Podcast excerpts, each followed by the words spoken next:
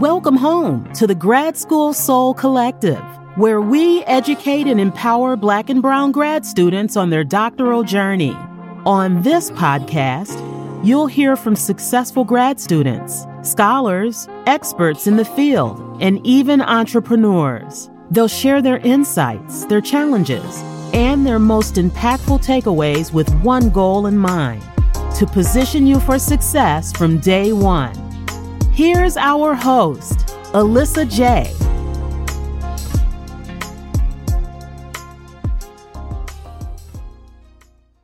So, today we are going to be talking about white mentors and black doctoral students. White mentors and black doctoral students, specifically at predominantly white institutions, better known as PWIs. So, uh, for those of y'all that don't know, I am a fifth year doctoral candidate. Um, I am dissertating, I'm almost done, and um, I am really passionate about supporting other black and brown uh, doctoral students along their journey. And one of the things, and specifically those who attend PWIs. And so, one of the things that um, when you're attending a PWI, just by the numbers, uh, I know that black faculty are mm, less than, by the percentages, they are less than 5%. So they might be 3% some places, 4% some places. I think the national average is right around uh, 2% here in the 2 point something percent the last time I looked here in the United States. And so just by the numbers, you're not going to have accessible to you um, black faculty that share your same um, cultural intersections, um, racial, ethnic, uh, cultural diversity there. And so, um, by nature of that mismatch, there's a very strong probability that you're going to have uh, to do some of this um, cross cultural um, interactions. And more specifically, you might have some mentors who are white faculty. And so today I'm going to talk to you a little bit about my own experiences, and I'm also going to give you some things to consider as you are uh, engaging with white mentors or mentors that uh, are not black, and if you happen to be. Okay. So, uh, first thing is that um, in terms of my own story, um, I am not going to call this person's name, but I have a faculty who is near and dear to me, and we have gone through a journey. Um, and this person is a white woman. I will tell you that much. Um, and so we started off our journey essentially as a student and faculty, uh, and now we have grown to be co authors. Uh, she is a mentor of mine. Uh, she is phenomenal. Uh, but that wasn't always the case, right? And so now here comes a little bit of the tea.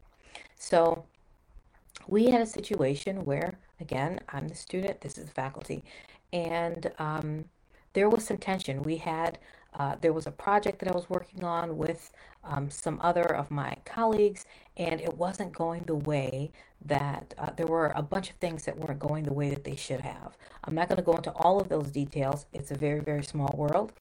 Um, but um, she um, told us what wasn't working. She told us what she didn't like. She told us what we needed to change. Um, and she did it in a way that um, that made me very, very uncomfortable. And as a result of that, um, I uh, in our class was we had a meeting before class, and then after, and then uh, once class started, um, I immediately felt nauseous. I felt sick, and so I got up. I physically left the room, and I stayed out of class for about forty minutes, and I stayed out until I felt well enough, physically well enough, to be back in class. And this was a two-hour class. And I remember um, feeling horrible and thinking, okay, I've, I've got the advice. We're going to do what we need to do. I'm going to get through it. But um, after that instance, and this wasn't right away, but this was maybe a week later, she reached out to me and she said, Hey, I observed this. I noticed this. Are you okay? And when she asked if I was okay, I then had to make a decision. Um, do I engage with you and tell you what bothered me, what made me unwell? Or do I tell you, no, I'm good to go, I'm fine, we're going to keep it pushing? And I decided that I was going to be very direct and say, this is what was said. I was uncomfortable. Um, I was able to move through it. This is where I'm at. And we were able to build from there. Uh, we were able to start building a more trusting relationship uh, where we had a little bit more than just uh, interaction. And um, I appreciated her approach, right? And so, one of the things that I want to um, urge everyone uh, to do as they are engaged, and eventually um, she became one of my mentors. Uh, and by the way, she was the first person um, that called me her colleague. We were at a conference, there was presentations, all of this, and, and she said, This is my colleague Alyssa. And um, you know, moving into that professional identity, that's another thing that happens, right? When you're on your doctoral journey. And I didn't know, I was like, oh my goodness, right? I'm a, I'm a colleague, but I was, I was a colleague. And uh, we now are colleagues, right? So, a couple of things that I want to um, point out is number one, if you have a white mentor and you are a black uh, doctoral student, it's really important that you establish a routine um, of asking questions and the most important questions. So that means you're going to have to do a little bit of planning and figure out hey, if I've got eight questions, what are the top three that I absolutely need to be asked, to be answered? Okay. And as you engage in um, growing comfortable asking those questions, right, you're going to start creating a pattern where you can not only anticipate their body language, you can interpret the words that they're the words that, that commonly mean this versus meaning that, right? And you begin to build that rapport with them um, that's not always so hierarchical, right? But that it's important for you to start building that relationship, okay? The second thing is that you need to be clear on what you need from them, right? And that includes being clear on your communication style, right? What your normal is. This was a conversation that I had with, excuse me, this was a conversation that I had with this uh, particular mentor where I said, hey, it's normal for me to do X. When I say this, this is what I mean. And you said this. Can you tell me a little bit more? What do you mean by that? And it's important to ask those questions so that you're not um, making assumptions. And they and it also opens up the door for them to begin to be asking you in like fashion those same types of questions. So again, building that relationship. Um, the third thing is something that I just mentioned, which is listening to yourself right? Listening to your body, listening to your to what you're safe, um, to how safe you feel and your wellness, right? Just because someone says this is a safe space, they may say it, right? But if you don't feel safe in or you don't feel comfortable comfortable in that uh, space, you reserve the right to say, mm, I'm not comfortable right now, but I'd like to come back and revisit this conversation. Or I'm working through a couple of things. Can we talk about this in another week? Figure out what place you're in and um, reserve the right to come back to that conversation. But just because someone asks you a question, i.e., that faculty member, mentor, doesn't mean that you have to respond at all or respond in that time. And so you get to set those boundaries, okay? Um, the other thing is being comfortable with not over explaining.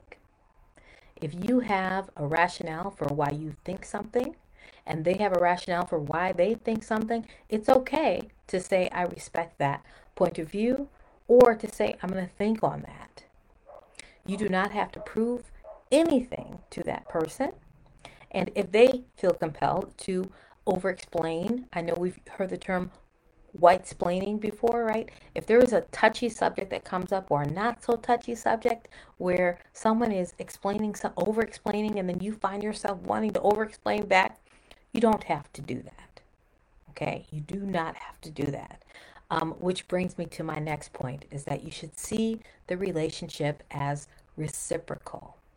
No matter where you're at in your journey, if you are first year, and this is someone who's been a professor for 30 years, 40 years, they're well known in, in the field, they are going to learn something from you, from their experiences with you, just like you're going to learn something from them.